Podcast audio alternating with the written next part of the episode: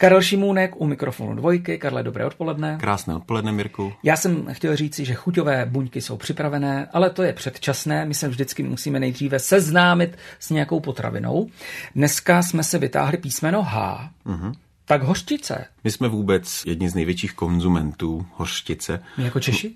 Podle statistického úřadu každý Čech spotřebuje průměrně dvě kila hořčice za rok. Tomu věřím. Jo. To já i víc asi možná. Já taky miluji hořčici a samozřejmě není to jenom párek nebo klobása s hořčicí. Hořčice je skvělá vůbec i v teplé kuchyni. Dá se hořčice koupit jinak než v kelímku?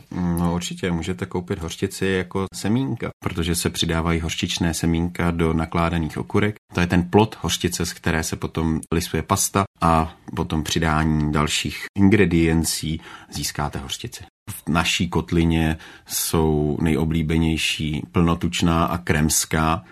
Ale když zajdeme jenom kousek dál do třeba bavorská, je skvělá taková hrubozrná, sladká hořčice, francouzská dižonská, no anebo ještě taky francouzská estragonová, ta je zase přidání. Takže vlastně ten základ je pořád stejný, akorát uh, už máte tam ty různé přídavky, med, křen, hrubost také nám letí. Tím získáváme různé druhy hořčice, protože hořčice je rozšířená po celém světě.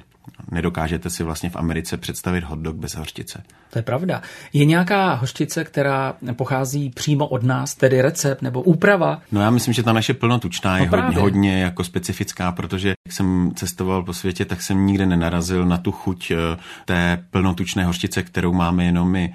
Jo, takže každý ten kraj má tu svoji chuť hořčice, tak jak jsou na ní ty obyvatele zvyklí. Teď se, Karle, úplně bojím zeptat, jak nebo v čem a kdy využít hořčici v kuchyni, protože to tady budeme zhruba tak dvě a půl hodinky a vy, vy budete na začátku. No tak já vezmu jenom ten začátek. Když pomineme to, že hořčice je skvělá jako dochucovadlo k masitým pokrmům, ať už je to klobása nebo grilovaná krkovice, tak samozřejmě hořčice se používá v teplé kuchyni, patří do základu. Svíčková se neobejde bez hořčice, nebo respektive aspoň já ji bez hořčice nedělám, ale skvělý je králík na hořčici. Karle, než se rozloučíme a půjdeme spolu na párek s hořčicí, máte nějaký zase speciální recept, který by nás třeba nenapadl?